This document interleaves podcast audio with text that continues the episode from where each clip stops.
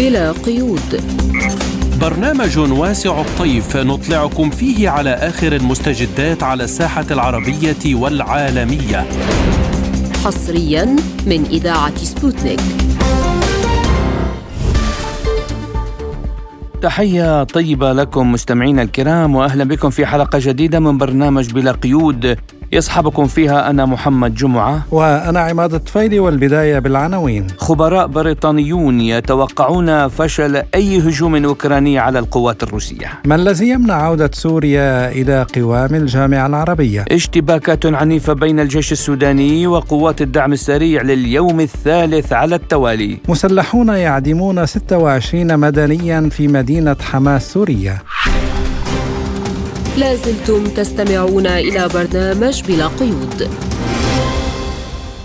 ونبدأ بالملف الأوكراني. كشف خبراء عسكريون بريطانيون يواجهون عقبات عديدة خلال تنفيذها هجمات مضادة على الخطوط الدفاعية للقوات الروسية. ونقلت صحيفة فاينشال تايمز عن محللين بريطانيين قولهم إنه عند محاولة التقدم تخاطر القوات الأوكرانية بالوقوع في موانع محصنة جيدا وحقول ملغومة وخنادق مضادة للدبابات. وشكك الضابط السابق في سلاح الهندسة الملكي البريطاني نيك جونيل الذي يتمتع بخبرة واسعة في عمليات التحصين في احتمال توجيه ضربة أوكرانية مضادة. ووفقا له إن القوات الجوية الروسية ستسحق ببساطة وحدات آلية متقدمة للقوات الأوكرانية التي لا تغطيها الطائرات. وفي الجانب المقابل صرحت القوات الروسية مرارا وتكرارا أنها مستعدة للتصدي ودحر أي أعمال من قبل القوات الأوكرانية. للتعليق على هذا الموضوع نستضيف في حلقة اليوم من البرنامج الخبير في العلاقات الأطلسية الروسية دكتور محمد سيف الدين. أهلا ومرحبا بك دكتور محمد. أهلا بكم. وأسأل حضرتك مباشرة يعني وصف ضابط بريطاني سابق الهجوم المضاد الأوكراني الذي يدور الحديث عنه في الآونة الأخيرة بأنه عملية عالية المخاطر. هل برأيك سيأخذ نظام كييف هذا التحذير بعين الاعتبار؟ أعتقد بداية أن التحذيرات الغربية أو التوقعات الغربية من الهجوم الأوكراني المنتظر تتراجع شيئا فشيئا يلحظ ذلك في كتابات الصحافة في مراكز الدراسات وفي تصريحات بعض المسؤولين وإن كانت هذه التصريحات كانت يعني منخفضة في السابق والآن تتصاعد وتتكاثر. أما بالنسبة لرد فعل كييف على هذه الأجواء وعلى هذه المعطيات أعتقد أن كييف ملزمة بأن تحدث أي تقدم في الميدان حتى تستطيع أن تدافع عن فرصها في أي حل سياسي سيأتي لاحقا بأن تعود ويعني تصل إلى صالح معينه أو أفضل الممكن في الفترة المقبلة. تراجع التوقعات من موضوع الهجوم المعاكس يفضي إلى مخاطر كبيرة جدا على التحالف الغربي بالدرجة الأولى وعلى كييف أيضا آه، في الوقت آه، نفسه. أعتقد أن الحسابات خصوصا بعد التحولات التي حدثت في العلاقات الدولية في الأشهر الماضية وخصوصا في الأسابيع الأخيرة آه، أصبح وضع كييف في هذا الشأن صعبا جدا وهي مضطرة لأن تحدث تقدما كبيرا في الميدان حتى تحسن شروط المفاوضات وهذا الأمر لا يبدو متاحا بشكل كبير. التوقعات تشير إلى عكس ذلك ودعني أشير أيضا إلى نقطة مهمة أن فشل الهجوم الأوكراني فيما لو حدث سيكون كارثيا بالنسبة لوضعية آه، كييف وبالتالي لن يكون هناك أمل لاحقا ابدا في آه، شروط جيدة بالنسبة لها أو بالنسبة للتحالف الغربي خصوصا وأن التحالف الغربي أصبح أيضا في يعني يصارع الوقت الآن مع اقتراب الانتخابات الأمريكية في العام المقبل مع ارتفاع مؤشرات التضخم مع تراجع المؤشرات الاقتصادية في العالم الغربي ومع التحولات التي أشرنا إليها. طيب دكتور محمد وزير الخارجية الفرنسي دعا إلى تهيئة ظروف معينة لمحادثات السلام بشأن أوكرانيا، هل برأيك هناك ميل من قبل الدول إلى المفاوضات؟ السلام؟ هناك كما قلت هناك أحاديث يعني متزايدة عن موضوع مفاوضات السلام يعني إن أتى الآن أو بعد أشهر أو أو لاحقا لكن هناك استعجال غربي على هذه المفاوضات بعد تحقيق أي تقدم ولو كان تقدما طفيفا في الميدان. هم يراهنون على أن هذا الهجوم يمكن أن يحدث آه، تقدما آه، يستخدمونه في صرف نتائج سياسية لاحقا. لكن معطيات الميدان والمعطيات الاستخبارية وما كشف أيضا من التسريبات الأخيرة تشير إلى أن وضعية القوات الأوكرانية يعني تحيط بها مخاطر كبيرة جدا فيما لو فشل الهجوم، أعتقد أنهم سوف يحاولون الحصول على نتيجة سياسية قبل ذلك أو محاولة ضمان أن يتم تقدم في الميدان لاحقا. بالنسبة للموقف الفرنسي تحديدا هو موقف لافت وهو موقف يتغير عن سياق العام السابق. الآن يعود الرئيس الفرنسي إلى التوجيه باتجاه الوصول إلى نتيجة سياسية وإلى مسار سياسي كما كان في الأسابيع الأولى من الحرب وكان يتواصل يتواصل مع الرئيس الروسي فلاديمير بوتين لمحاولة وقف الحرب في حينها. فيما بعد التزم في الخيار الغربي تحت الضغوطات الأمريكية وتحت الضغوطات الكبيرة من التحالف بشكل عام ومن دول في أوروبا الشرقية وفي آه، دول البلطيق وبولندا تحديدا التي كانت يعني آه، تدعو وبريطانيا أيضا آه، التي كانت هذه الدول كانت تدعو إلى المزيد من التطرف والمزيد من التشدد مع موسكو في في يعني شؤون المواجهة الدائرة، الآن الموقف الفرنسي خصوصا بعد زيارة ماكرون إلى بكين وخصوصا بعد نجاحات بكين الدبلوماسية الأخيرة وبعد الفرص الاقتصادية التي يبدو أنها بين باريس وبكين يبدو الموقف الفرنسي ذاهبا باتجاه تعميق الخيار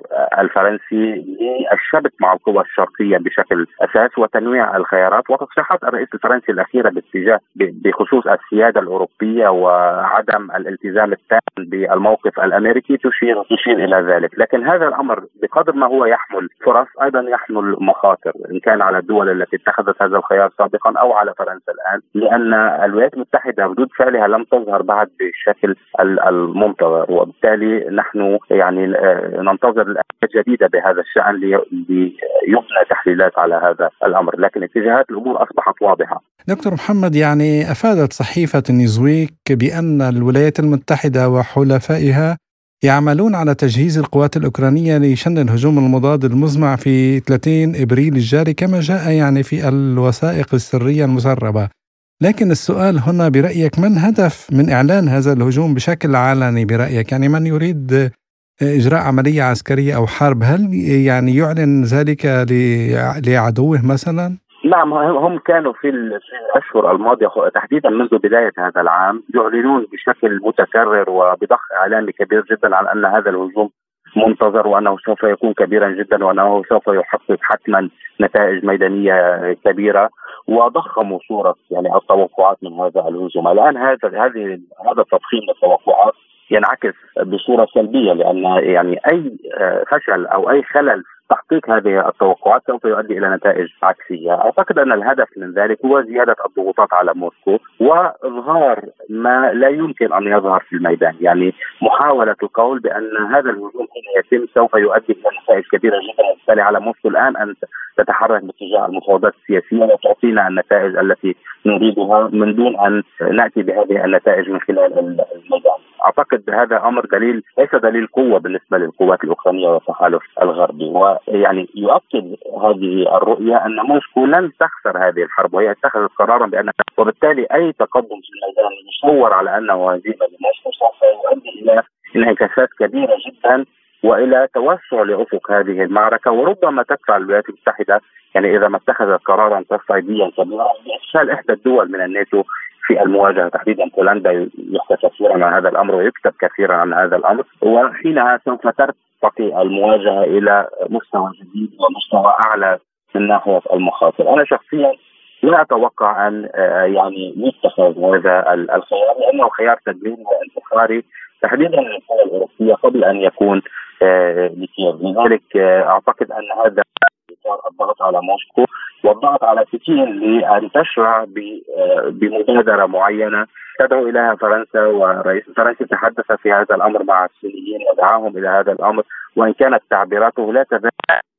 حتى اللحظة تدور في فلك الموقف الغربي ب طيب دكتور محمد عفوا المقاطعة. مؤخرا اقترح رئيس البرازيل إنشاء تنسيق لمجموعة العشرين لمناقشة الوضع في أوكرانيا. برأيك ما مدى واقعية هذا في الظروف الحالية؟ ومن سيشرف على الهيكل الجديد برأيك؟ نعم يعني الحديث عن مجموعة العشرين بالتأكيد هو حديث يتوافق مع التحولات الاقتصادية الدائرة الآن في النظام الاقتصادي الدولي والتحولات المتعلقة بالعلاقات الدولية الأوسع من ذلك. مجموعة العشرين هي مجموعة يعني اقتصادية في النهاية لكنها لا تضم فقط العالم الغربي إنما تضم قوى ناشئة وقوى مؤثرة وأكبر 20 اقتصاد في العالم. وبالتالي عندما يطرح الرئيس البرازيلي هذه المبادرة أو هذه الفكرة فهو يدعو إلى إشراك المزيد من الدول الأخذ بعين الاعتبار المعطيات الجديدة في الاقتصاد الدولي وإشراك هؤلاء بصياغة حل حل آه، سياسي للازمات المطروحة وبالتالي هو يتحدث عن نظام أكثر إشراكا الجديده والقوى التي لم تكن مؤثرة بهذا الشكل في العلاقات الدولية. هذا يتوافق مع السياقات السائره الآن في العلاقات الدولية. أعتقد أن مجموعة العشرين الآن هي واحدة من المجموعات وليست المجموعة الرئيسه يعني اذا إذا يعني نظرنا إلى مجموعة السبع أو نظرنا إلى مجموعة بريكس أو نظرنا إلى التحالفات السياسية الأمنية كشنغهاي مثلا. نحن نتحدث عن مجموعة من التكتلات. هذه التكتلات لم تحدث حتى الآن هيكلا واضحا للنظام الدولي الجديد لكن مع تفاعلات خارج هذا النظام أصبحت توازي حجمه وتتطلع إلى نظام مختلف. أيضا هذا من من المواقف التي يعني تحسب الآن في العلاقات. دي. شكرا. الخبير في العلاقات الأطلسية الروسية الدكتور محمد سيف الدين كنت معنا ضيفا عزيزا في برنامج بلا قيود. شكرا لكم وحياكم الله. شكرا لكم. لازلتم تستمعون إلى برنامج بلا قيود.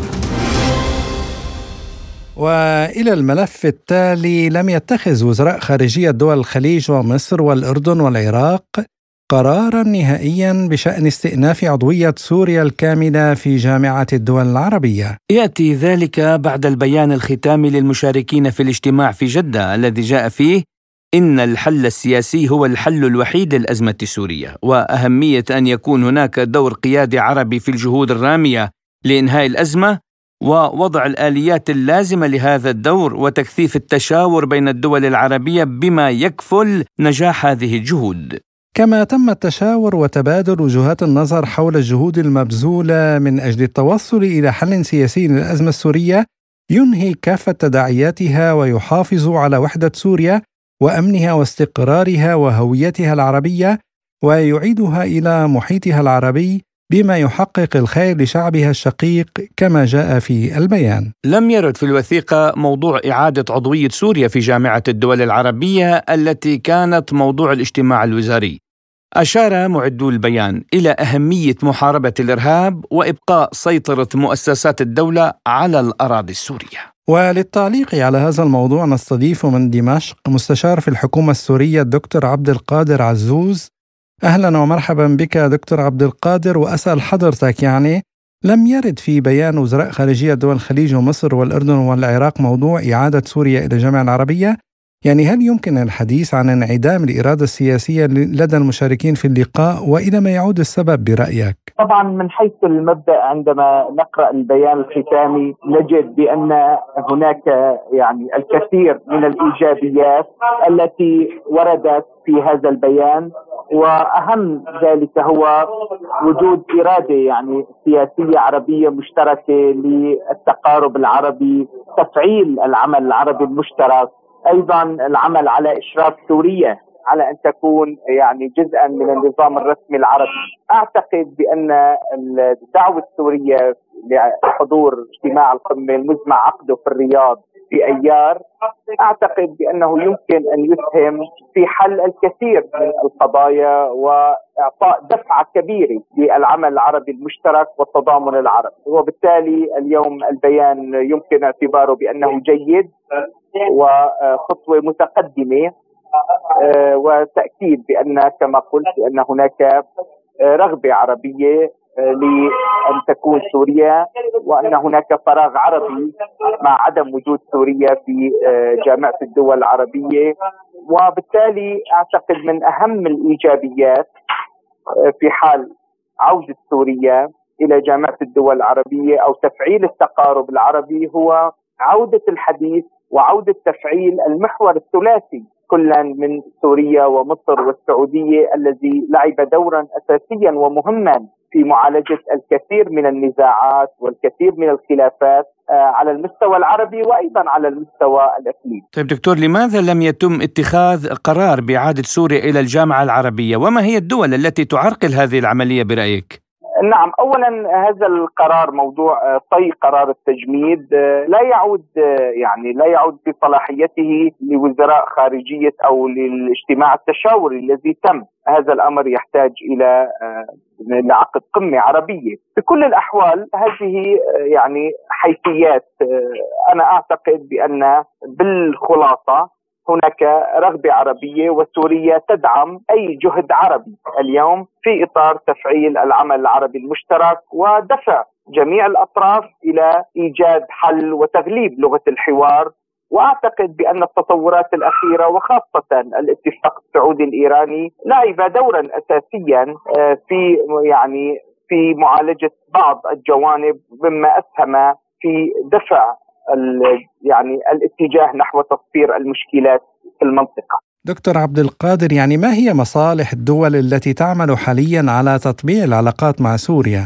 آه، طبعا مصالح تلك الدول اولا آه، لا شك بأن تغييب سوريا لعب دورا اساسيا في ديم الكثير من ملفات المنطقة، سوريا آه، فاعل جيوسياسي مهم في المنطقة والأزمة فيها أرخت في ظلالها على الكثير من ملفات الإقليم، لذلك أعتقد بأن بوابة اليوم الاتجاه نحو آه، عالم آه، يسوده السلام في المنطقة وأكثر أمنا واستقرارا يكون من خلال آه، يعني إعطاء تفعيل أو التفعيل سوريا في العمل العربي المشترك. الدكتور عبد القادر عزوز المستشار في الحكومة السورية شكرا لكم لحضوركم الطيب. لازلتم تستمعون إلى برنامج بلا قيود.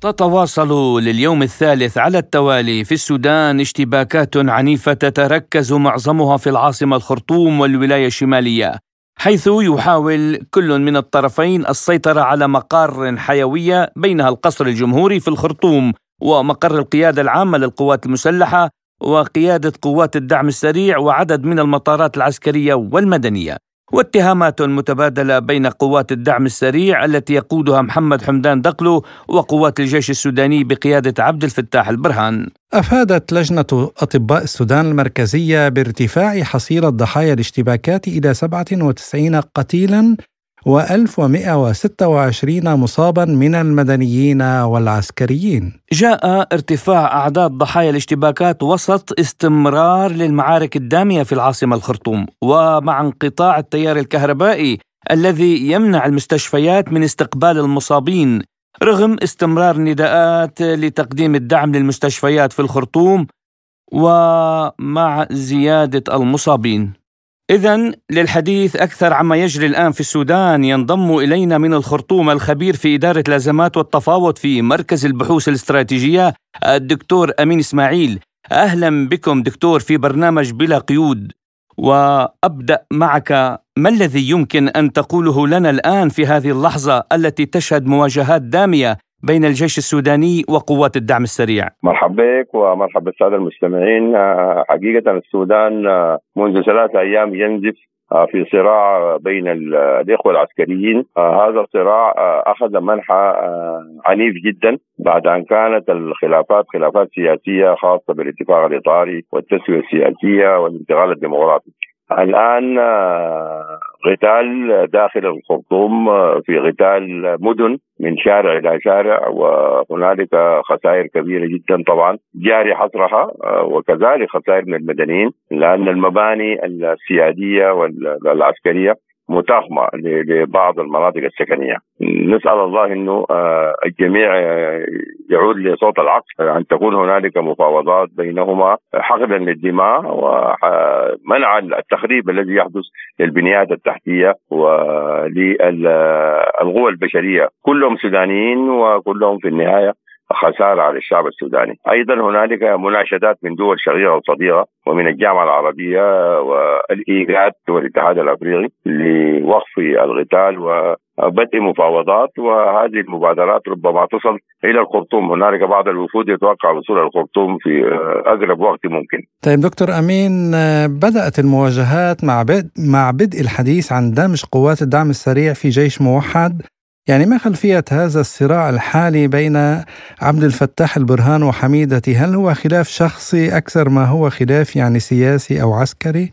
وبدأ خلاف سياسي حول دمج قوات الدعم السريع وكان الخلاف حول الجداول الزمنية ورفضت قوات الدعم السريع الدمج إلا بعد عشر سنوات، ده طبعا بيؤدي إلى إخلال بالفترة الانتقالية والانتقال الديمقراطي نفسه وصولا إلى الانتخابات، لذلك الخلاف فجأة تحول إلى إلى خلاف شخصي وخطاب كراهية بين الجانبين. إلى أن وصلنا إلى هذا الصراع المسلح. وفي تقديري إنه قوات الدعم السريع قد تكون استعجلت في بدء الصراع لأنه واضح إنها تتحدث عن إنها مع الانتقال الديمقراطي كأنما القوات المسلحة في الضفة الثانية. عموما هو خلاف سياسي وإن شاء الله ربما ينتهي سياسيا بالوصول إلى المفاوضات بين الجانبين. إن شاء الله، طيب هل هناك دول ثالثة كالولايات المتحدة مثلا تلعب دور ما في هذا التصعيد بالسودان؟ إلى الآن المملكة العربية السعودية قدمت مناشدة وجامعة الدول العربية والاتحاد الأفريقي ومنظمة الإيجاد. ده في الجانب الإقليمي. نتوقع إنه في جلسة اليوم في مجلس الأمن. ربما تظهر بصمات الدول الكبرى في هذه الجلسة ومجهودات لايقاف القتال. بدأ التفاوض بين الجانبين. نعم برأيك التدخل العربي والدولي يعني يمكن أن يؤدي إلى إيقاف هذه المواجهات والتأثير على الطرفين برأيك؟ آه مؤثر مؤثر جدا لأنه في علاقات حقوقيه وراسية آه بينهم وبين الطرفين المتقاتلين وأيضا القوى السياسية السودانية آه لديها علاقات آه، ولن يكون هذا هو الحل النهائي. تحدثنا من ناحية آه، مراكز قوى. الحل العسكري لن لن لن يجعل القوى في في طرف من الأطراف. سيكون هو استنزاف لهم وللبلد وللمواطنين وايقاف الخدمات لذلك العلاقات الموجودة لدى القوى الشقيقه والصديقة والقوى الدولية وبعثة الأمم المتحدة تقوم بأدوار عظيمة أيضا هي ستؤدي إلى ايقاف القتال والانتقال إلى المفاوضات إن شاء الله. في دكتور في سؤال يعني يفرض نفسه حقيقة، لماذا قوات الدعم السريع أقدمت على هذه المغامرة وقيادتها تعرف جيدا في ميزان القوى هم أضعف من الجيش السوداني؟ آه واضح إنه المشروع آه، هنالك مشروع قد يكون في في في فهمهم للوصول إلى قيادة الدولة من ناحية آه، أيضا الانتقام للذات أيضا من ناحية أخرى آه، ناحية ثالثة قد تكون هنالك أجندة لحلفاء معينين هم غادوهم إلى هذه المعركة طيب يعني في آخر خبر أنه الجيش السوداني يسيطر على مطار وقاعدة مروى الجوية وقائد قوات الدعم السريع محمد حمدان دقلو قال إن قواتي ستواصل ملاحقة البرهان لتسليمه إلى العدالة. ويقول يعني أن قواته وضعها جيد وضعها جيد وتسيطر على 90% من المواقع العسكرية. يعني كيف نقرأ هذا التصريح؟ يعني كيف يمكن تفسير مواقف الطرفين يعني. آه طبعا هي حرب حرب نفسية حرب المعلومات وحرب الخطابات لكن واضح إنه عندما تتحدث عن عن الطرف الآخر الغايد وتصفه بصفات آه، وانك ستلاحقه لتقديمه للمحاكمة وبالعكس عندما يتم وصف قوات الدعم السريع بأنها متمردة وأن غايدها مجرم فهذه الألفاظ آه، تزيد الاحتقان. وتجعل الوصول إلى الهدنة صعب عمليا. نحن بندعو الطرفين الآن إلى أنه الناس يتنازلوا يكون في إرادة يكون في اهتمام بالمصلحه السودانية. وبالتالي يمكن الناس إنها تصل إلى نقطة وسطى منها يتم التفاوض واستعادة الأمن والسيطرة. على الموت في السودان لكن برأيك يعني قوات الدعم السريع عمليا لديها قوة عسكرية قوية قادرة على مواجهة الجيش السوداني؟ أصلا المقارنه غير موجودة وغير متوفرة بس فقط لو تكلمنا في سطر واحد إنه القوات المسلحة لديها دبابات ولديها مدفعيات ولديها قوات جوية وهذا لا يتوفر لقوات الدعم السريع. نعم الخبير في إدارة الأزمات والتفاوض في مركز البحوث الاستراتيجية الدكتور أمين إسماعيل كنت معنا ضيفا كريما في برنامج بلا قيود شكرا لكم وحياكم الله. شكرا. لازلتم تستمعون إلى برنامج بلا قيود. وللحديث أكثر عن التطورات الدراماتيكية في السودان ينضم إلينا عبر الهاتف الكاتب الصحفي المتخصص بالشؤون الأفريقية الدكتور مكي المغربي أهلا بك دكتور في برنامج بلا قيود مرحبا بكم مرحبا وبداية يعني هل يمكن أن يكون هناك تعاون دولي محتمل لإنهاء هذه المواجهات وتحقيق الاستقرار للسودان ذات يعني العمل العربي والإفريقي؟ أعتقد أن البرهان آه، والجيش سيستمر في التعويل على الحسم العسكري آه، وإن آه، أخذ الأمر اسبوعا أو أسبوعين لن يميل اطلاقا لأي محاولة للخضوع إلى مفاوضات أو الجلوس مع طرف الدعم السريع سواء كان ممثل في حميتي أو أي شخص يمثله. وأعتقد انه الرأي العام المعبأ داخل الجيش يرفض تماما. آه، لسبب بسيط أنه تم آه، التعويل على الحوار والتفاوض لفترة طويلة من عمر السودان على طوال الفترة الانتقالية. كان الموضوع آه، هو تفاوض وحوار. بل أنا أعتقد أن السبب الأساسي لهذه الأحداث هو الإفراط في موضوع الحوار والجلوس والتفاهم.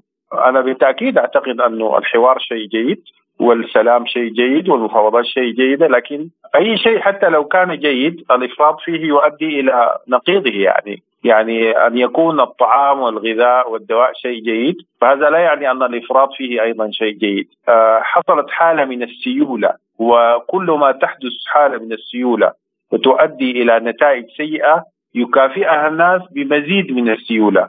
وكل ما تتعقد المفاوضات تزيد المفاوضات وكل ما يفشل وسيط يفتح الباب لوسطاء جدد. هذه الحال في السودان على مدى أربع سنوات. من يكسب الرهان الآن من يتصلب ويرفض المفاوضات وليس العكس بالمناسبة. نعم طيب أستاذ مكي مجلس الأمن دعا لجلسة مغلقة لبحث الوضع الراهن في السودان. يعني هل يتوقع أي شيء آه، حاسم يمكن أن يؤدي إلى تهدئة الأوضاع في السودان من مجلس الأمن مثلا؟ الأمم المتحدة لا تهدئ إطلاقا. لا يوجد أي دور تهدئة للأمم المتحدة. الأمم المتحدة فاشلة في حل أي صراع في العالم. الأمم المتحدة فشلت تماما في احتواء الأزمة الروسية الأوكرانية فشلت تماما في آه، محاولة إنقاذ آه، الجيش الأمريكي من الانسحاب من أفغانستان فاشلة في العراق فاشلة بامتياز. الأمم المتحدة عبارة عن نادي كلب آه، فيه كبار العالم. حتى حتى موضوع التهديد بالفصل السابع وأننا سنعيد السودان للفصل السابع وغير ذلك هذا لم يعد له قيمة لأنه الفصل السابع من مستلزماته أنك إذا أردت أن تفرضه اولا تحتاج إلى اتفاق الأعضاء الخمسة الدائمين وهذا مستبعد الآن في حالة الشقاق الدولي العنيف يعني. ومن المستبعد تماما أن توافق آه، روسيا والصين على المضي قدما في معاقبة آه، السودان. أو الزج به في عقوبات وكانت مواقف آه، روسيا والصين متماسكة. في قضايا هي أقل من ذلك فكيف بموضوع الفصل السابع؟ على فرض أن الفصل السابع تم فرضه فالفصل السابع مجرد قرار نظري. إرفاقه بعقوبات تتطلب حصار وغير ذلك هذا أيضا يعيدك إلى ضرورة اتفاق دولي على هذا الأمر وهذا متعثر. لذلك لا أعتقد أنه آه، توجد جهة الآن خارجية تستطيع آه، إملاء آه، ضغوط على السودان ما لا يوجد الآن. العالم منشغل جدا بالصراع الموجود الآن حاليا. أمريكا لديها انقسام داخلي عنيف هي لم تعد بذات القوى في القدرة على بسط نفسها في المشهد. هي الآن تتسابق مع روسيا والصين وأوروبا على أفريقيا مجددا وقامت بعقد قمة أفريقية أمريكية ولذلك أنا أعتقد أنها في وضع ضعيف. الرأي العام كان يتعبأ ويتعبأ ويتشكل على مدى الأيام الفائتة ويراقب الناس العملية السلمية أو ما يسمى بالاتفاق الإطاري وهو اتفاق لا لا أستطيع أن أقول أنه سيء، هو اتفاق هذا ما كنت أريد أن أسألك عنه دكتور، يعني ما مصير الاتفاق الإطاري الآن في ظل احتدام هذه المواجهات؟ الاتفاق الاطاري ليس مزعج لسببين، اولا هو اتفاق غير مكتمل. تعريفه. تعريف الاتفاق الاطاري أنه incomplete agreement. اتفاق غير مكتمل. بمعنى أنه تعوزه أطراف جديدة وتعوزه بنود جديدة. الاتفاق الاطاري أصلا لم يعالج قضية دمج الدعم السريع في في الجيش. تركها من القضايا المعلقة تكلم عنها بصورة عامة. لكن الدمج نفسه لم يناقشه وعطل وأجل ودخل الناس في آه، ورشة مفاوضات وجاء الدعم السريع بمطلب أن يتم الدمج خلال عشر سنوات وليس عامين كما آه، يعني يرى الجيش في ذلك الزمان أو في ذلك التوقيت. وقام المدنيون أو ما يسموا أنفسهم بالمدنيين والسياسيين بالانحياز للدعم السريع ومحاولة الضغط على الجيش للقبول بأن يكون الدمج على مدى عشر سنوات. هذا يعني أنه لا يوجد دمج. أستاذ مكي ما هو دور الأحزاب السياسية في التوسط لحل هذه الأزمة؟ أو ما هو الدور يعني دور هذه الأحزاب السياسية في التوسط لحل هذه الأزمة؟ وبرأيك هل الحسم القادم سيكون عسكريا أم سياسيا؟ الحسم عسكري. الأحزاب السياسية تعتبر الآن في صف واحد مع الدعم السريع للأسف. بالذات ما يسمى بمجموعة الإطاري. لأنها بدلا من أن تلعب دورا أو وسيطا بين الجيش والدعم السريع. مالأت الدعم السريع وحتى قال متحدثوهم أننا سنضغط على الجيش بالدعم السريع وسنضغط على الدعم السريع بقضية فض الاعتصام. بمعنى أنهم يريدون أن يرتهنوا الدعم السريع باتهامه بمجزرة فض الاعتصام وبمقابل ذلك الدعم السريع يحصل على تنازلات أكبر لصالح تعطيل عملية الدمج وهذا يكفل له استقلالية وهو مستقل أصلا ماليا ولديه استثمارات وغير ذلك. هذا الوضع الغريب جعل الرأي حول الدمج لمدة عامين الذي كان هو أصلا تنازل من قيادة الجيش الموجودة، يعني قيادة الجيش الموجودة بذلت أقصى ما يمكن من تنازل رغم أن الرأي العام في الجيش كان ضد موضوع السنتين. فللأسف بدلا من أن تكافئ القيادة التي تنازلت من أجل الاتفاقية بموضوع الجدول خلال عامين عوقبت بأنها رفض منها هذا الأمر وأملي عليها أن لازم أن يكون الدمج خلال عشر سنوات. أعتقد بقية الدول وقفت إلى الحياد، بعض الدول بدون تسمية هي أقرب للدعم السريع وأقرب للأحزاب السياسية ويعتقد أنها تمول الكثير من انشطتها، لكن يمكنني أن أقول أنه أمريكا كانت محايدة. يقال انه أنه أمريكا موقفها أقرب إلى الجيش ولكن أعتقد انه أمريكا كانت محايدة بسبب أنه حلفائها آه، من الخليج وبالذات الإمارات العربية المتحدة والسعودية موقفهم غير واضح وهم بالنسبة لها حلفاء مهمين خاصة مع غلاء أسعار النفط وخاصة مع وجود الأزمة الروسية الأوكرانية. مصر كانت منحازة للجيش السوداني آه، بوضوح.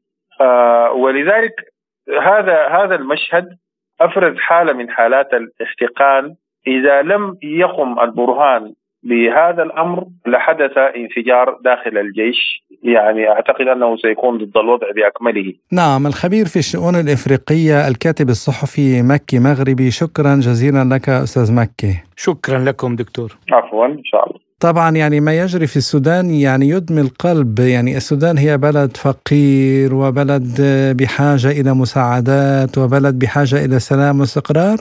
وها أن يعني بدل ما أن يقيموا نظام مدني ديمقراطي يتمتع فيه المواطنون بالحياة الكريمة يتقاتلون يتقاتلون ويقتلون المدنيين ويقتلون أنفسهم يعني. الشعب السوداني الآن يعيش في حالة رعب. للأسف الشديد يعني من لا يعرف شعب السودان أقول له أنه شعب طيب جدا وبسيط وبقدر بساطته هو حقيقي يعني وشعب مثقف في نفس الوقت وحرام أن يعاني هذه المعاناة. طبعا وفي أي منطقة في العالم البسطاء هم دائما الضحايا؟ لازلتم تستمعون إلى برنامج بلا قيود. وإلى سوريا حيث قتل ما لا يقل عن 32 شخصا. نتيجة هجوم شنه مسلحو تنظيم الدولة الإسلامية داعش الإرهابي. الضحايا هم من المدنيين العمال الذين يعملون في جمع فطر الكما في منطقة دويزين التابعة لناحية عقيربات شرقي محافظة حماس سوريا. وشهدت ذات المنطقة سلسلة من الهجمات من قبل خلايا تابعة لتنظيم داعش حيث قام مسلحو التنظيم الإرهابي بقتل واختطاف مدنيين أثناء عملهم بجمع فطر الكمأة خلال الأسابيع الماضية. تشير الإحصائيات إلى مقتل 92 مدنيا وإصابة العشرات وفقدان الاتصال بآخرين في بادية حماة الشرقيه. وبعد العثور على جثامينهم اتضح أنهم تعرضوا لكمين من قبل مسلحي تنظيم داعش الإرهابي الذين قاموا بإطلاق النار المباشر على أجزاء قاتله من أجسامهم. وأوضح المصدر أن المناطق التي تشهد هجمات من قبل مسلحي تنظيم داعش هي مناطق غير آمنة ولم يتم التصريح أو السماح للمدنيين بالدخول إليها مؤكدا أن الباحثين عن الكمأة يسلكون طرقا فرعية لتلافي منعهم من دخول تلك المناطق في البادية التي نبتت فيها الكمأة بشكل واسع هذا العام. للحديث عن هذا الموضوع أكثر يتحدث إلينا عبر الهاتف الخبير بشؤون الجماعات المسلحة الدكتور حسام شعيب. أهلا بك دكتور حسام وأبدأ معك عن سبب تزايد نشاط الجماعات الإرهابية. هل هم بذلك يحاولون تقويض العملية السياسية في سوريا وتطبيع العلاقات بين الدول العربية ودمشق؟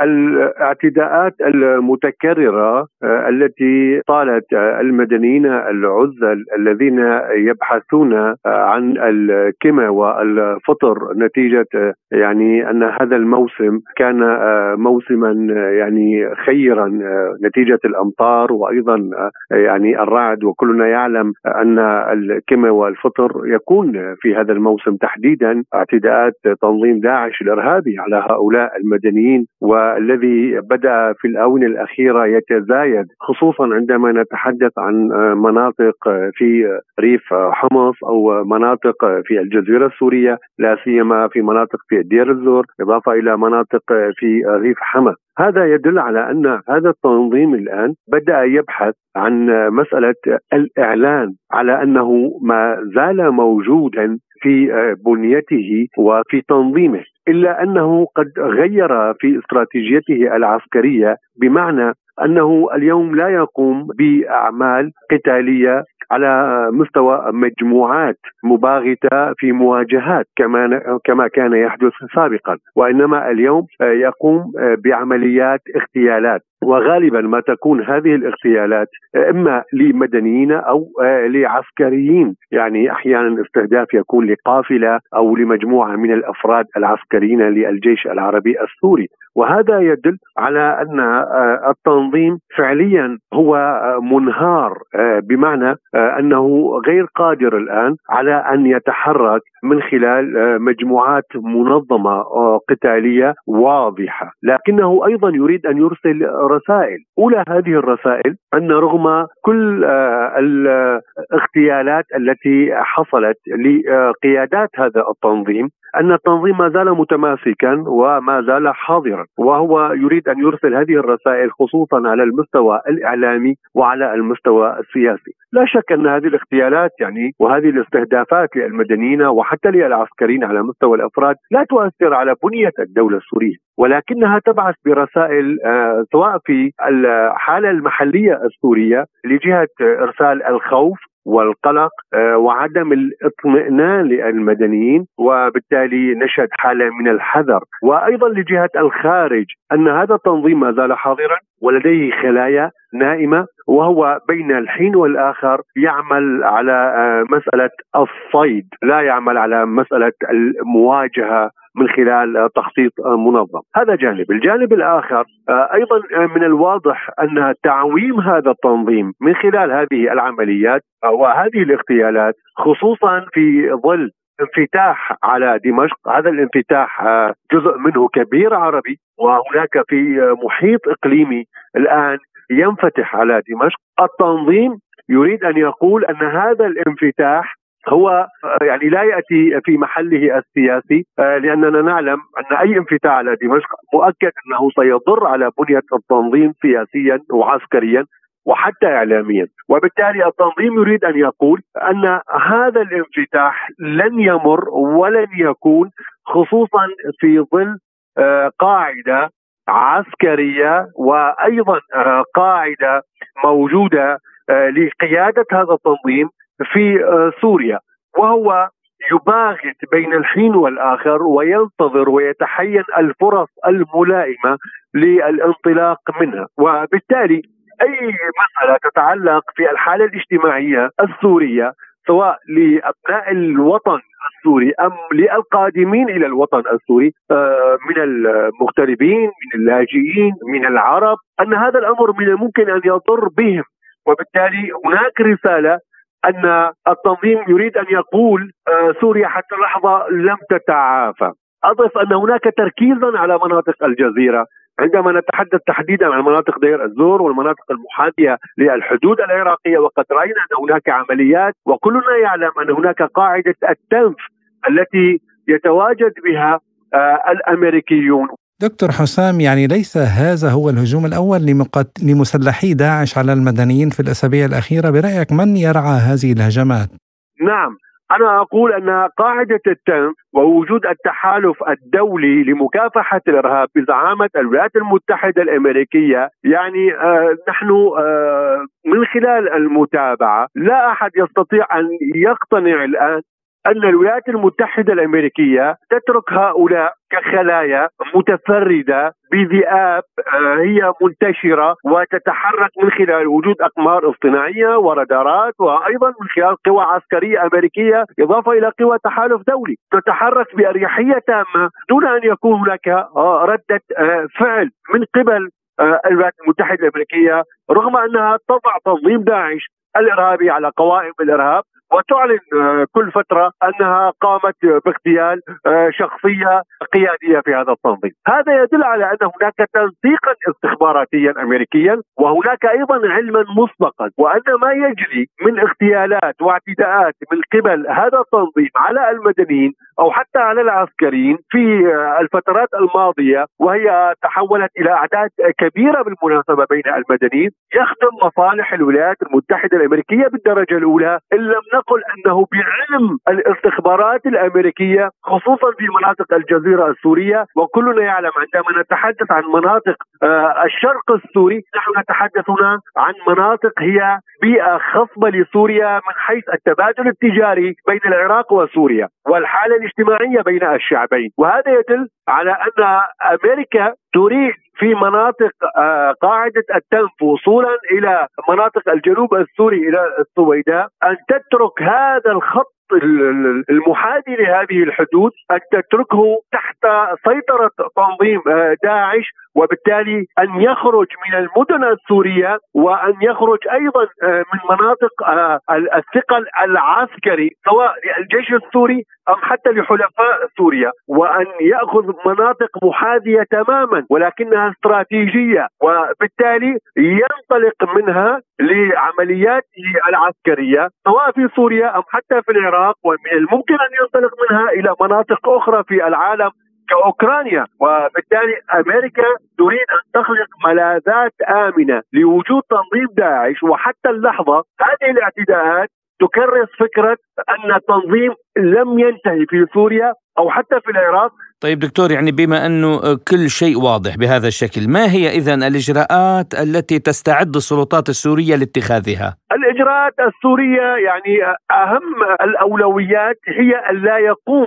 التنظيم بإعادة احتلال لمناطق جديدة مسيطر عليها من قبل الجيش العربي السوري، هذه مهمة آه، يعني وغاية أساسية آه، للقيادة العسكرية والسياسية في سوريا ولحلفاء سوريا بطبيعة الحال. المسألة الثانية أنت لا تستطيع كدولة لا في سوريا ولا حتى في أي دولة من العالم أن آه، تلاحق الأفراد، التنظيم الآن يتحدث يتحرك بطريقة ذئاب متفردة. وبالمناسبة الآن يتحرك بايضا أشكال جديدة. يعني لا يتحرك الآن بأشكال داعش التي اعتدنا عليها في صورة وفي سيناريو الرقة أو في سيناريو ما جرى في العراق في مناطق كثيرة بمعنى الذقون الطويلة واللحى والزي اليوم التنظيم ليس بالضرورة أن يتحرك بهذه الأشكال المعتادة والتي أصبحت مألوفة، من الممكن أن يتحول الآن وأن يتحرك بأشكال جديدة وبالتالي من الممكن أن يكون التنظيم حاضر وأن يعمل بطريقة استخباراتية وإعلامية إضافة إلى أنه يعمل ببعض أعمال العنف والعسكرية. اليوم المهم الآن أن يكون هناك تعاونا دوليا في مسألة ملاحقة هؤلاء في فلولهم وأيضا أن لا يقع عمليات آه، جديدة آه، وما يجري الآن هو برسم التحالف الدولي تحديدا خصوصا أنه يستهدف المدنيين العزل في مناطق كثيرة من سوريا. الخبير بشؤون الجماعات المسلحة الدكتور حسام شعيب كنت معنا ضيفا عزيزا في بلا قيود شكرا لكم وحياكم الله. طبعا يعني فيما يخص ما يقوم به هؤلاء الإرهابيون من تنظيم داعش الإرهابي بحق المواطنين السوريين يعني حتى لا يسمحون لهم بجمع هذه الفطر يعني للأكل طبعا الشخصي وللبيع يمكن في ظل هذه الظروف الصعبة التي يعيشون فيها جراء الوضع الاقتصادي الصعب في سوريا يعني لا يرحمون الناس ولا ولا يتركون رحمة ربهم عليهم. طبعا القضية أنا برأيي أكثر هي آه، يعني عبارة عن موقف آه، موقف سياسي آه، ضحية الناس المدنيين العزة البسطاء. هم يريدون من جديد أن يعرفوا عن نفسهم وأنهم موجودون الآن.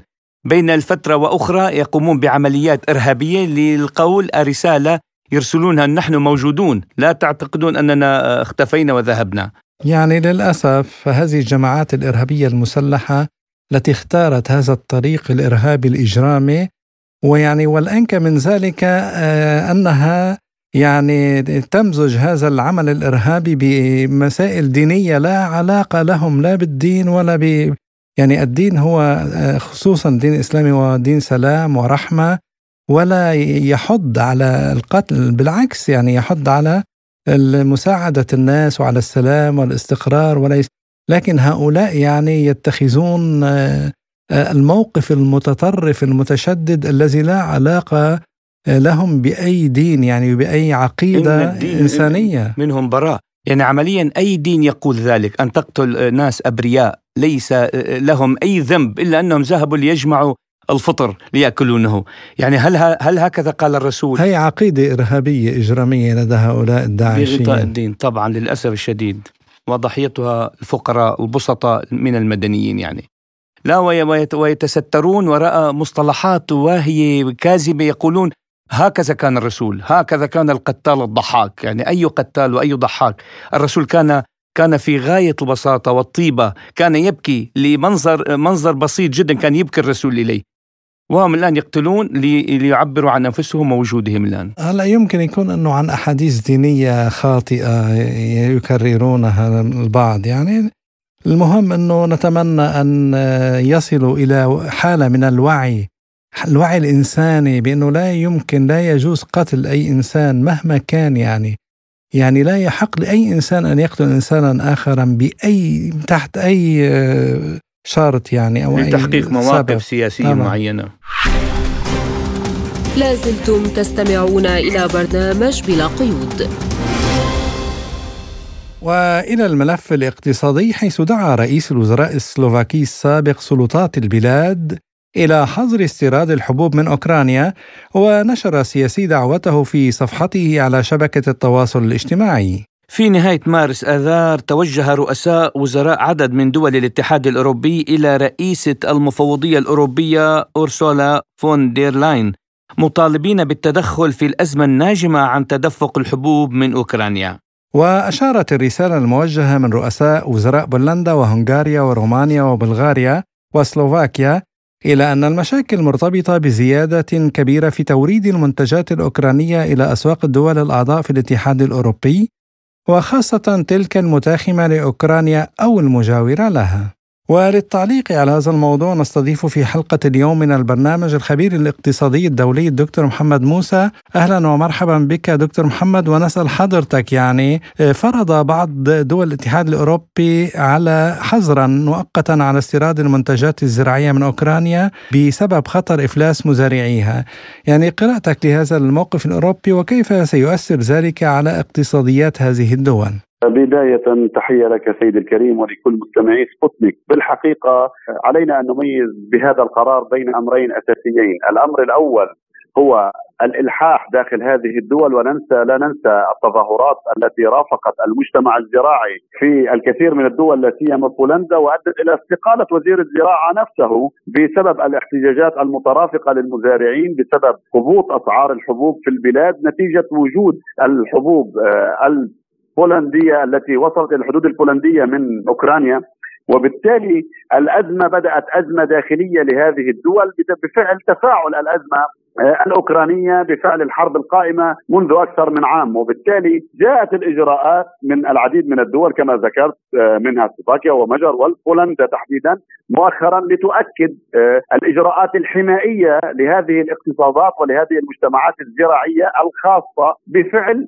ما يجري من تأثر أساسي بفعل الحرب اولا، ثانيا بفعل تكدس هذه المخزونات، كانت هذه القرارات تنطلق من هذه الدول حماية لقطاعها الزراعي حماية لمجتمعاتها حمايتها في ظل التضخم القائم والكل يدرك السياسات المالية وسياسات التشدد المالي في كل العالم. والمنطقة الأوروبية تحديدا هي في قلب هذه الصراع وفي قلب هذه الزوبعة. وبالتالي حماية لإنتاجها المحلي آه، قررت المضي بهذا الإجراء كما نقول الأحادي. علما دعنا نسجل أن السياسة التجارية للاتحاد الأوروبي هي سياسة عامة تنطلق المفروض من الاتحاد الأوروبي وعليه جاء الموقف الأوروبي مؤخرا من منذ ساعات بأنه لا قبول لهذه الإجراءات آه، الأحادية الجانب من قبل هذه الدول تجاه كييف. طيب دكتور محمد برأيك هل يتشكل انقسام جديد بين أعضاء الاتحاد الأوروبي جراء ذلك؟ هذا هو بيت القصيد الحقيقة وهو الشق غير التقني الذي تحدثنا عنه بالسؤال الأول وهو الشق السياسي لهذا الموضوع، هذا الشق السياسي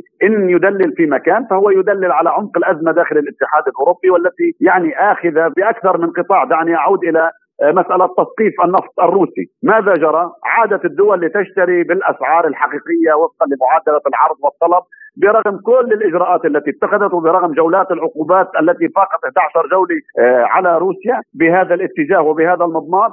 عاد ليشكل هناك تفاوت الكل يدركه آه، عماد بمستوى آه، دخول دول الاتحاد الأوروبي ومستوى تعاطيها ومستوى قوتها الاقتصادية. وبالتالي كل هذه الدول إذا شئت الصغيرة والمتوسطة باتت تشعر بضرر هذه الحرب، باتت تشعر أنه على كافة المستويات لا سيما مستوى الغذاء والطاقة ومستوى إنتاجها وتصريفه وأسعاره بات على المحك. هذه مجتمعات لا أريد أن أقول هشة ولكنها اقتصادات تعمل وفق رزنامة محددة وبالتالي لا تستطيع مجاراه يعني اليوم الأوروبيين وإن كانوا ينعموا بالأمن خارج إطار الحرب الروسية الأوكرانية إلا أنهم لا ينعمون بالأمن الاقتصادي الحقيقي ولا بالأمن الغذائي الحقيقي. وأبسط مثال هو ما يجري من هذه التظاهرات بين الفينة والأخرى في العديد من الاقتصادات داخل آه، دول الاتحاد الأوروبي. وبالتالي الانقسام هو ظاهر على أكثر من مضمار وفي أكثر من صعيد ولك في المجر وسلوفاكيا آه، العديد من الأمور ناهيك عما يجري في فرنسا وسواها من إجراءات داخلية بفعل التضخم الذي مرجعه الاساسي سياسات التشدد المالي التي جاءت نتيجة لهذه الحرب القائمة ونتيجة لارتفاع أسعار الغذاء وأسعار الطاقة وسواها مما انعكس على كل الاقتصادات في العالم ومن الاقتصاد الأوروبي الذي بالمناسبة هو الأكثر تضررا. وبالتالي نعود إلى اللبنة الأساسية أن آه، آه، سنجد الكثير من الإجراءات الأحادية داخل هذه الدول حماية لمنظومتها، حماية لشعبها، حماية لداخلها، دعني أعود إلى ما قاله رئيس حزب العدالة والقانون سيد كاتشينسكي في بولندا، ننطلق من هذه الإجراءات حماية لمجتمعاتنا، حماية لمزارعينا وبالتالي أعتقد في مكان ما هي إن كانت إجراءات أحادية ولكنها ترسل رسالة سياسية واضحة للاتحاد الأوروبي.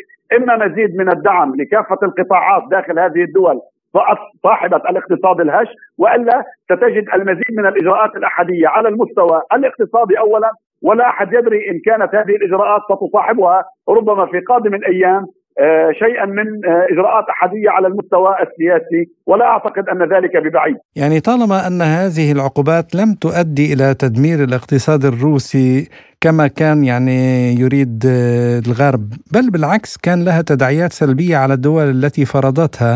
لماذا برأيك الإصرار على إبقاء هذه العقوبات؟ سيدي الكريم دعنا ننطلق من فكرة أن فكرة العقوبات لم تؤتي أكلها بالنسبة إلى الأوروبيين منذ الإجراءات التي صاحبت الحملة منذ آه، شباط 2022 آه، وبالتالي هذه الإجراءات مع كل ما شملها في كافة القطاعات لا سيما قطاعات الطاقة والقطاعات المالية لا شك أثبتت الدولة الروسية والبنك المركزي الروسي مرونة هائلة في التعاطي وأثبتت الخارجية والدبلوماسية الروسية قدرة وحنكة على التعاطي مع الملفات.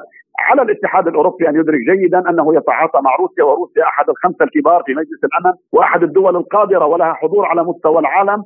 إن على الشق السياسي بفعل وجودها في مجلس الأمن وإن بالشق الاقتصادي فهي عضو فاعل في أوبك بلس والعديد من المنظمات الدولية التي تعتبر مفصلية في سلم الاقتصاد العالمي وأركانه وأولوياته، من هنا الاجدى اليوم هو آه، فتح قوة في هذا الجدار، إعطاء المبادرة الصينية آه، بعدها ومداها والسماح للصين كما نقول بإجراء المفاوضات الحقيقية لكي تو لكي تثبت وتؤكد على المضي بخيار السلام. أعتقد المضي بخيار العقوبات لن يجدي نفعا إلا مزيدا من هدر الوقت مزيدا من هدر الأرواح. الاجدى هو العودة إلى طاولة المفاوضات آه، على الغربيين بمكان ما وعلى الدول الفاعلة وأقصد بالدول الفاعلة هنا آه، الصين، المملكة العربية السعودية وتركيا نظرا لقبولها من كلا الطرفين وقدرتها ومرونتها آه، على جمع الأطراف إلى الوصول إلى أرضية حل باتت حاجة ضرورية، ليس فقط لروسيا إن كانت إن كان الغرب يريد عزلتها، وليس بحاجة إلى الغرب إنما لأن الاقتصاد العالمي اليوم هو في اهتزاز كامل. دعني أشير عماد إلى مسألة أساسية وأن أطل قليلا الاقتصاد العالمي منذ جائحة كورونا في العام 2019 وحتى اليوم لم يلتقط أنفاسه. يعني ما كنا ننتهي من جائحة كورونا حتى جاءت آه، الحرب الروسية الأوكرانية. آه، جاءت سياسات التشدد المالي ثم سياسات التضخم ورفع أسعار الفائدة وانعكاسها على كل دول العالم ديونا وقروضا وانهيارات وتغيرات سياسية وجيوسياسية ولك ما جرى في سريلانكا وباكستان ولبنان والكثير من دول الشرق الأوسط. ناهيك عن أزمات الغذاء نحن نتحدث عن 900 مليون جائع حول العالم وبالتالي آه، يعني من شاهد آه، وسمع في قمة الربيع كلام رئيسة صندوق النقد آه، السيدة كريستيانا جورجيفا والسيد ديفيد مالافات رئيس البنك الدولي علم جيدا عمق الأزمة التي تضرب الاقتصاد العالمي بشكل أساسي لا سيما الاقتصادات الأوروبية تحديدا. وبالتالي أعتقد أن الوقت ملائم جدا لبسط طاولة حوار تجمع جميع الأطراف للوصول إلى أرضية مشتركة ترضي الجميع حفاظا على الاقتصاد العالمي وحفاظا على كل المجتمعات. الأوروبية والشرق أوسطية. الخبير الاقتصادي الدولي الدكتور محمد موسى شكرا جزيلا لك. مشروع رحمة الرمضاني لمساعدة المحتاجين. وإلى مشاريع رمضان المميزة حيث نظم طلاب مصريون افطارا لصيادي الجزيرة الذهبية. في قلب نهر النيل بين القاهرة والجيزة يعيش سكان جزيرة الذهب. حياة بسيطة هادئة لكنها تفتقد أيضا لكثير من الخدمات ويعمل غالبية سكان هذه الجزيرة على مهنتي الزراعة والصيد وعادة لا يخرجون منها إلا لقضاء الحاجات الضرورية. لذلك كانت فكرة مجموعة من طلاب جامعة حلوان في المشاركة في هذه المبادرة لخلق أجواء مبهجة لسكان الجزيرة وخاصة الأطفال وكبار السن. وللحديث أكثر عن هذا الموضوع تحدثت لسبوتنيك نيرفانا رؤوف متطوعة في مبادرة اصطاد فرحة قائلة إحنا في مكان اسمه جزيرة الذهب هو قريب من كورنيش المعادي إحنا كنا الهدف فعلا إن إحنا نخدم الصيادين والأطفال وكمان الكبار في السن اللي هم الأهالي وكده وإن إحنا نعرف الأطفال إن هم قد إيه مامتهم وباباهم بيتعبوا عشانهم ونفهمهم المعنى دوت. وفي نفس الوقت اللي هو نلعب معاهم ونجيب لهم حاجة حلوة حاجة كده اللي هو إيه تفرحهم في وسط رمضان. وأضافت نيرفانا آه، تعرف عن نفسها أكثر وعن هذه النشاطات الإنسانية التي يقوم فيها المتطوعون. إحنا طلاب آه، من جامعة حلوان آداب علم اجتماع كنا بننزل المؤسسة ديت علشان المادة عندنا وكده بس بعد كده حبينا إحنا نتطوع اليوم حلو زي ده. حبينا نشارك في ايفنت استاد فرحة. بينما قالت ندى ياسر المسؤولة عن جمع التبرعات في المبادرة في سياق هذه الفعالية النهارده عملنا كذا نشاط. أول نشاط كنا بنعمل إفطار للصيادين وعاملين بعد الفطار حفلة للأطفال وبنوزع زكاة مال وبنوزع شنط رمضان والحمد لله اليوم حلو جدا والناس كلها مبسوطة. وعن عملهم الإنساني الرائع في هذه النشاطات والفرحة التي ينقلونها إلى الناس. أضافت ياسر تقول إحنا بقالنا أربع سنين شغالين في الأنشطة دي بالذات طبعا في شهر رمضان شهر الخير شهر سعاده بكل سنة ان شاء الله بنحاول إن إحنا نروح محافظة جديدة منطقة جديدة. نحاول على قد ما نقدر نسعد الناس ونفرحهم ونديهم شنط رمضان ونعمل إفطار صائم ونبسط كل الناس. إحنا قدرنا نوزع 350 وجبة وعملنا افطار صائم النهارده وبعد كده عملنا حفلة للأطفال. قاعدين نوزع عليهم هدايا وبنلعب معاهم ونوزع عليهم حلويات وبنعمل زكاة مال. واليوم ماشي حلو قوي الناس كلها مبسوطة الأطفال مبسوطة قوي وقاعدين بيلعبوا. مستمعينا الكرام إلى هنا تنتهي حلقة اليوم من برنامج بلا قيود. كنا معكم فيها أنا عماد فايلي. وأنا محمد جمعة. وشكرا لإصغائكم وإلى اللقاء. إلى اللقاء.